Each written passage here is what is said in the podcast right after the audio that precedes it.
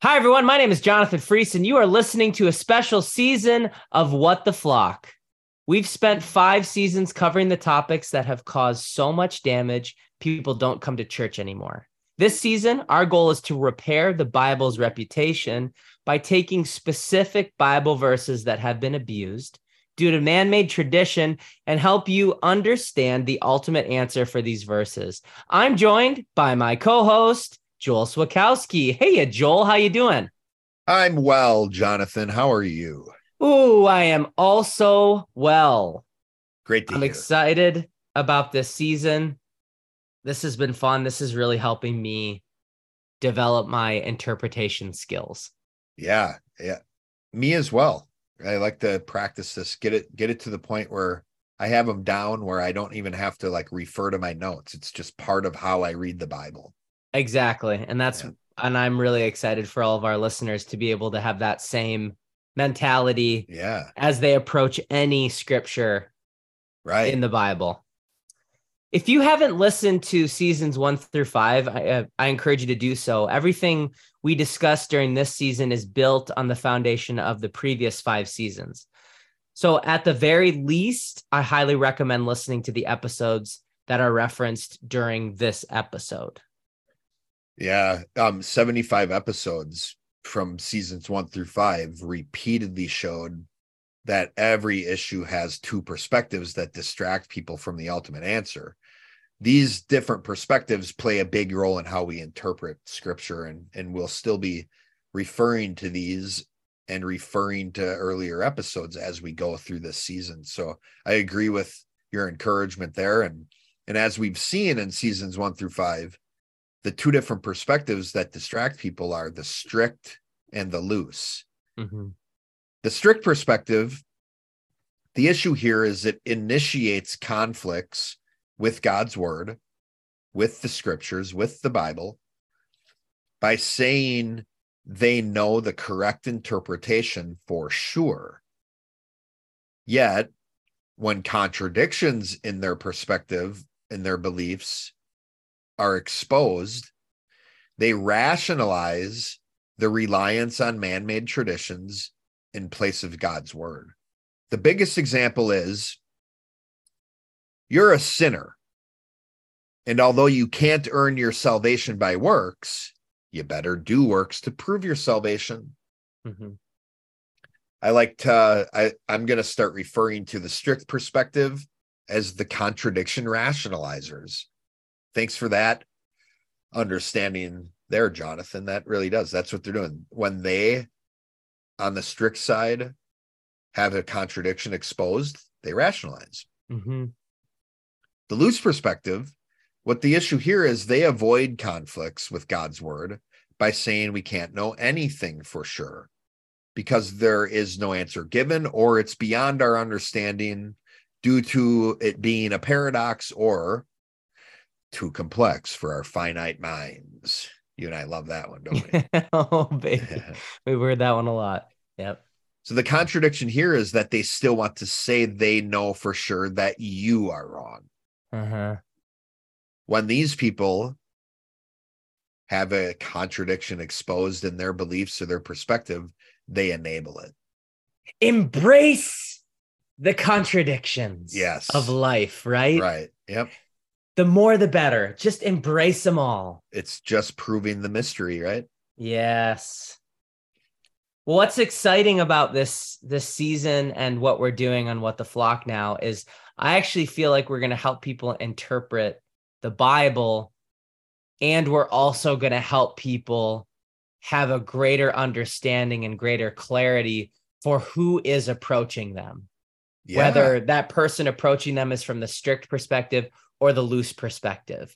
And Right. the way that we do that is by um, making people aware of a contradiction yeah. and to see how they handle How they their own respond. contradictions. Yeah. Yeah. Cool. Joel, what are the verses or what is the verse that we're going to cover today? Today we're covering Malachi 2:16. For the Lord God of Israel says that he hates divorce. For it covers one's garment with violence, says the Lord of hosts. Therefore, take heed to your spirit that you do not deal treacherously. Okay. It's not Malachi. Malachi, no, no. No. I mean, maybe. Oh yeah, I, that's I say no emphatically, but how would I know? How would I? Know? all all words are made up words. Is that what? Is that was that a, cl- a classic line of yours? Yeah, and I I- stole it. I stole it. Yep. Or let me say, borrowed it. Yeah, nice. Yeah. Wait, that's a made up word. Yeah, all all words are made up. okay, so in order to look at how this verse has damaged the reputation of the Bible, or in other words, how man has taken away from what God intended with this verse, we have recorded messages from two of our favorite callers from the first five seasons. First, the strict explanation is given by our buddy, Apostle Tater from McMillan, Alabama. Let's hear what Apostle Tater has to say. So uh, I, I used this one myself back in the day. Okay, uh, gonna feel bad kind of saying it, but uh, what I used to say was, "You can't get divorced; it's a sin." Joel, how would you respond to what Apostle Tater said? I would want the person with this belief to hear the doctrine that we covered in the divorce episode, season one, episode 10. They may also need to understand what God means by the word hate. Nice. And next, the loose perspective is given by Pastor Rich, also from McMillan, Alabama. Let's hear what Pastor Rich has to say. Uh, I've heard this one when I was younger. Oh, don't worry about the Old Testament.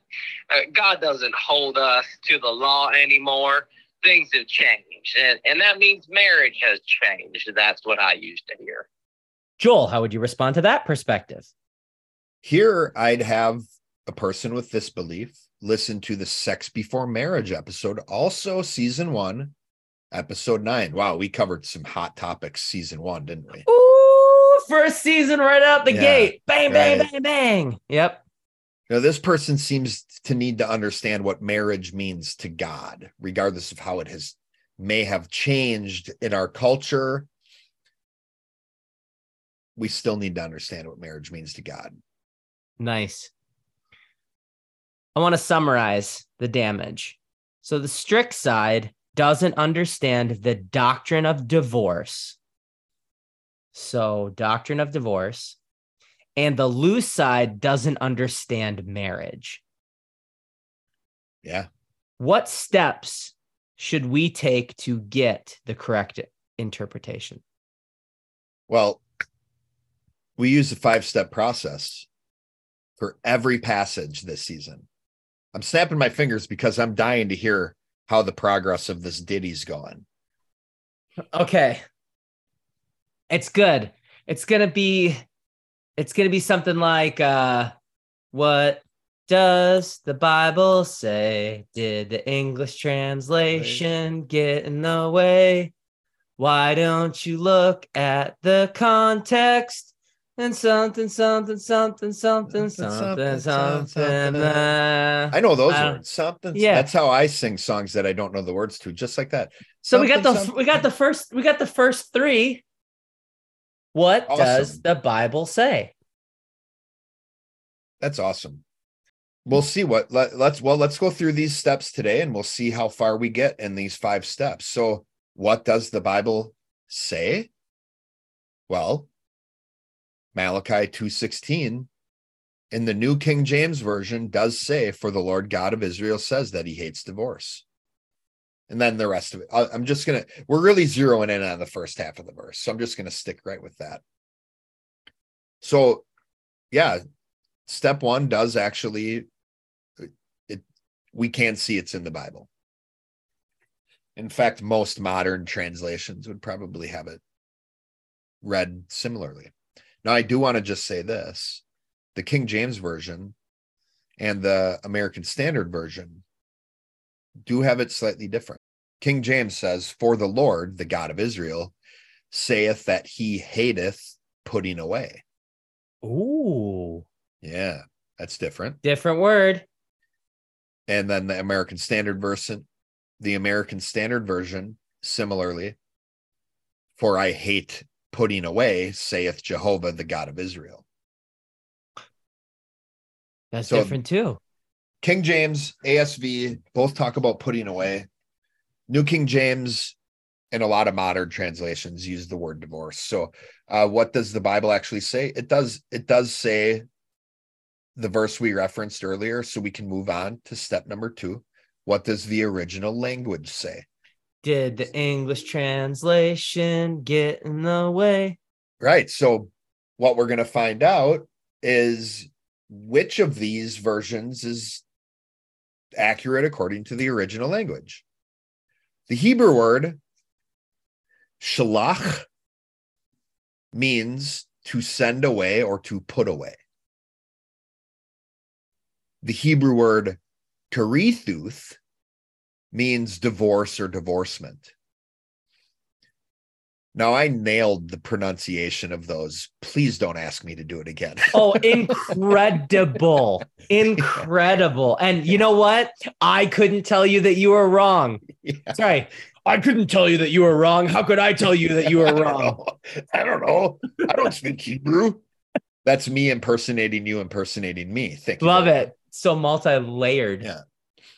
So we do see two different Hebrew words, but still, which one is the is the actual word used in this in the original language in this verse? Well, the correct translation of this passage was putting away. The Hebrew word for putting away was the shalach. Strong's number 7971.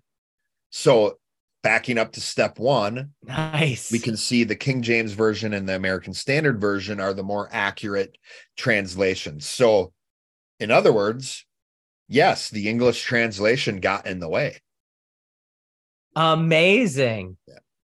Wow, that brought a lot of clar- clarity. Right, right there, we already see, right? So then Yeah. what's number what's the third part of the ditty? Why don't we look at the context? Yep. Okay, let's do it. Malachi 2 1.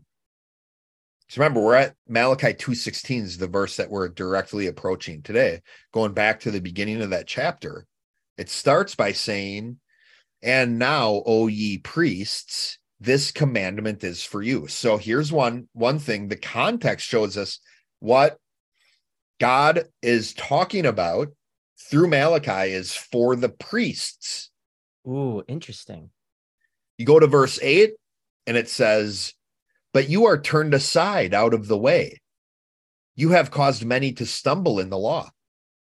You have corrupted the covenant of Levi, saith Jehovah of hosts. Now, if you keep reading Malachi 2, and if you read all the verses in between the ones I already highlighted, especially up to verse 15, what you'll see is God stated the priests were dealing treacherously against the wives of their youth or their first wives. How were they dealing treacherously with these women, with the with their wives? By putting them away. So the priests' treachery was affecting all of Israel and all of Judah. God was grieved over this. Yet notice this is not about divorce. Oh, it was about the priests putting away their first wives. What's a, a way that we can kind of understand that today? Is even just the phrase instead of putting away, think of setting them aside. You setting something aside. Like I'm putting it over here. I'm not focused on it anymore. I'm not thinking about it. I'm ignoring it.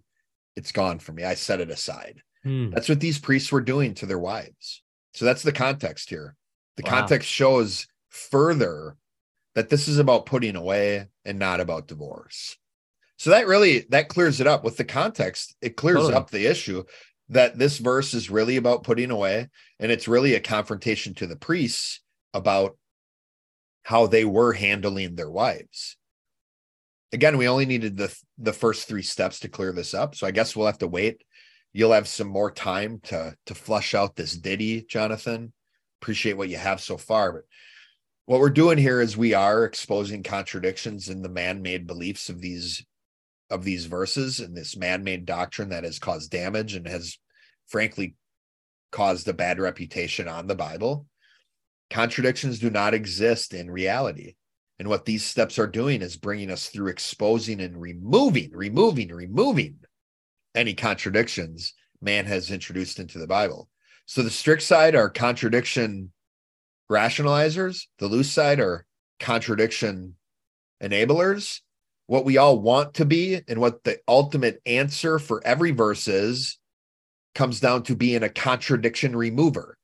Ooh. That's what we want to be contradiction removers. Amazing. Well, now that that has been established, what is the ultimate answer? Let's remove some contradictions. Yeah, because the Bible does have conflicts in what is stated. However, the Bible does not have contradictions in the why or in the doctrine.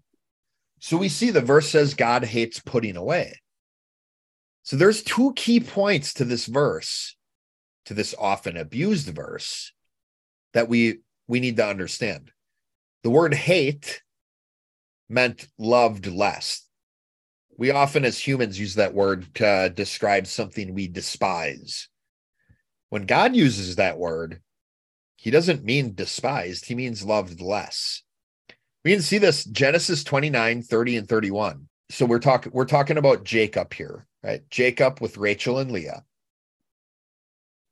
In verse 30 says, And he went in also unto Rachel, and he loved also Rachel more than Leah, and served him yet seven other years. And Jehovah saw that Leah was hated, and he opened her womb, and Rachel was barren. So God said Leah was hated when it was stated that Jacob loved Rachel more. Mm. So what we see here in the scriptures themselves, which is the first place we want to look for a definition, right? Is the term defined within the scriptures? Just like with faith in Hebrews 11 1. The definition for hate in God's word was love less. This was God's definition of hate. Now, the second point we really need to we need to understand about this verse is that putting away and divorce are not the same thing.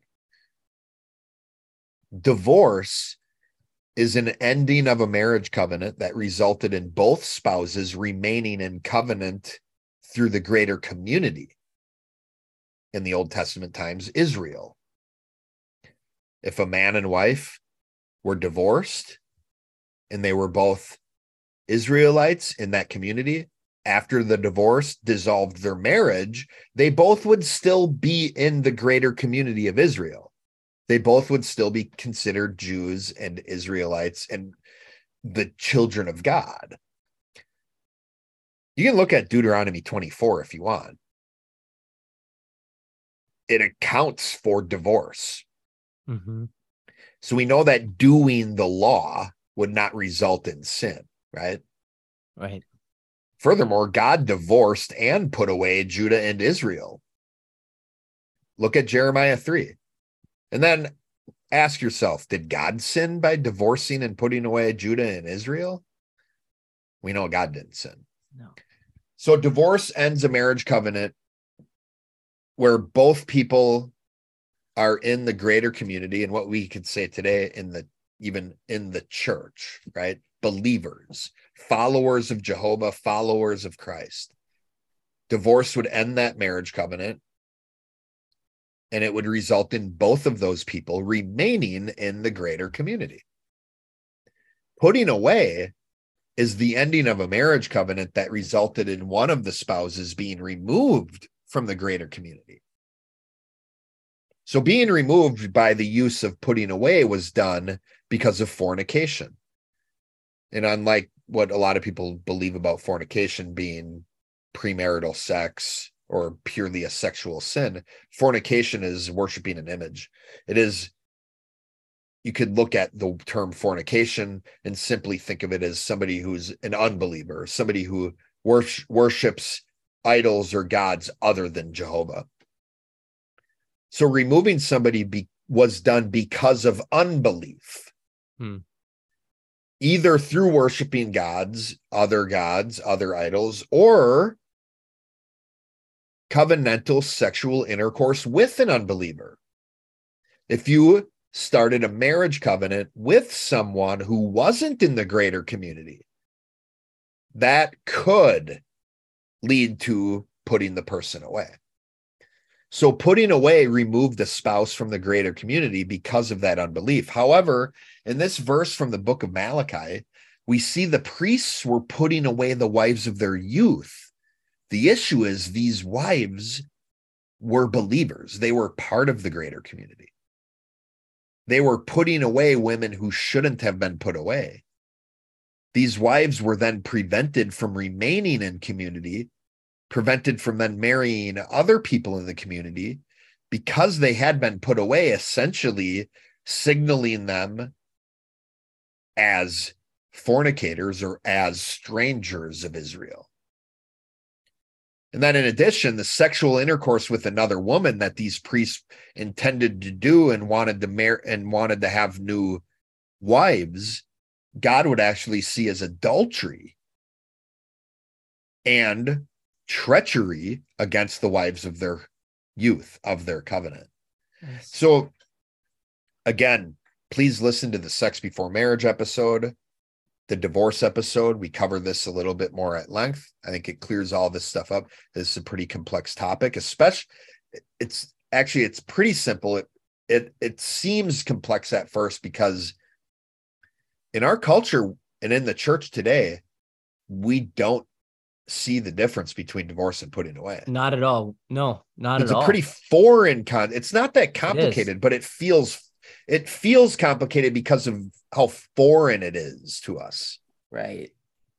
But the context, again, that third step, what really helped us is the context of this passage was clearly about putting away because God wanted these priests to not deal treacherously with their wives, but to return to them God would not want the priests to continue to be married to these women if they were unbelievers. And really, the book of Malachi here in chapter two was warning the nation and the priests from turning from God in unbelief. Because the result of this behavior with these priests dealing treacherously with these women, if they don't handle that sin well, now they're in trouble with God themselves, not just over how they treated these women, but how they're handling their interactions with Jehovah, which is a way bigger issue. Nice. Because you're talking about the bride, we're talking about his bride. Yeah. So if these priests don't know how to deal with their bride, then and their job is to to help facilitate God's bride, Jesus's bride, soon to be soon yeah. to be bride. Yeah. No wonder now it's it's becoming more and more clear about why God was on these priests so strongly. They're going to be held to a higher standard because they're the religious leaders or the spiritual leaders, the leaders of Israel that are supposed to be helping everybody else follow God's law. But furthermore, what happens here is it kind of it kind of paints the picture of how a sin against a brother can become a sin against God if it's not handled well. Mm-hmm and that's really we look at this a sin against these women their salvation's not at stake here maybe their reputation is maybe the the amount of reward or spiritual value they're going to have is.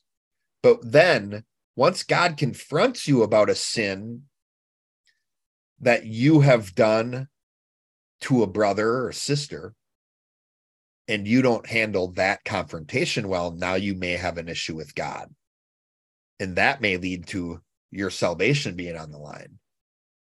And now uh, an issue with these priests just in how they're treating these women poorly becomes an eternal issue in their with their own souls so this becomes very gray a very grave situation very quickly if it's not handled well well glad we have the clarity right and it was awesome to use those three steps to find that resolution and that ultimate answer Right. Yeah.